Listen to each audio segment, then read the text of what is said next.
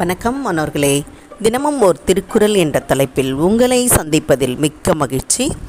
அதிகாரம் 29 கல்லாமை, குறள் 281. எல்லாமை வேண்டுவான் என்பான் எனைத்தொன்றும் கல்லாமை காக்க தன் நெஞ்சு. எல்லாமை வேண்டுவான் என்பான் எனைத்தொன்றும் கல்லாமை காக்க தன் நெஞ்சு. இதோடைய பொருள், பிறரால் இகழப்படாமல் வாழ விரும்புகிறவன் எத்தன்மையான பொருளையும் பிறரிடமிருந்து வஞ்சித்து கொள்ள எண்ணாதபடி தன் நெஞ்சை காக்க வேண்டும். அதாவது இந்த அதிகாரத்தில் திருடக்கூடாது அப்படின்றதுக்கு வள்ளுவர் சொல்லியிருக்கிறார். நம்ம ஆசையின் காரணமாக பிறர் பொருளை நாம் எடுப்போம். அந்த மாதிரி எண்ணங்கள் வராமல் நம்மளுடைய நெஞ்சை காக்க வேண்டும். அதுதான் இங்கே இந்த குறள் மூலமாக நமக்கு வலியுறுத்துகிறார்.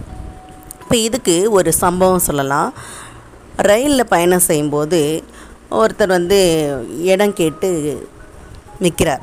ஆனால் அங்கே இருக்கக்கூடியவர்களில் சில பேர் இடம் கொடுக்கலான்னு நினைக்கிறாங்க. ஆனால் ஒருத்தர் மட்டும் கம்பளி போர்வையை போத்திக்கிட்டு அவர் எந்திரிக்கவே மாட்டேங்கிறாரு. படுத்துட்டு அப்படியே இடம் தரவும் மாட்டேங்கிறார்.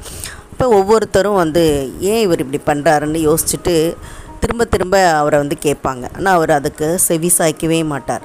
அதுக்கப்புறம் வலுக்கட்டாயமாக என்ன செய்வாங்கன்னா, அந்த கம்பளி போர்வையை நீக்கிட்டு பார்ப்பாங்க. பார்த்தா அவர் கையில் ரத்தம் சொட்ட சொட்ட அந்த கை வெட்டிய கையில் வளையலோடு இருக்கும்.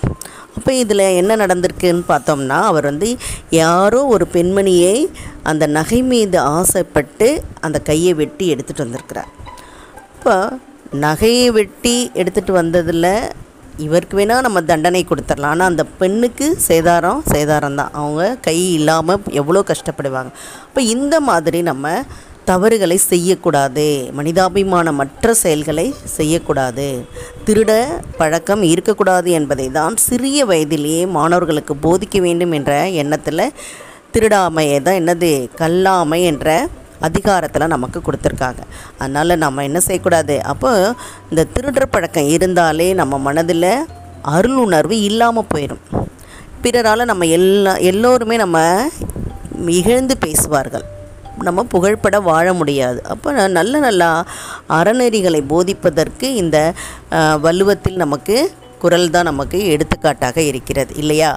இதை பின்பற்றி வாழ வேண்டும் என்று கூறி உங்களிடமிருந்து விடைபெறுகின்றேன். இதை வழங்கியவர்கள் ITT திருப்பத்தூர் மற்றும் இரா வனிதா, தமிழாசிரியை, காரைக்குடி. நன்றி மாணவர்களே, நன்றி.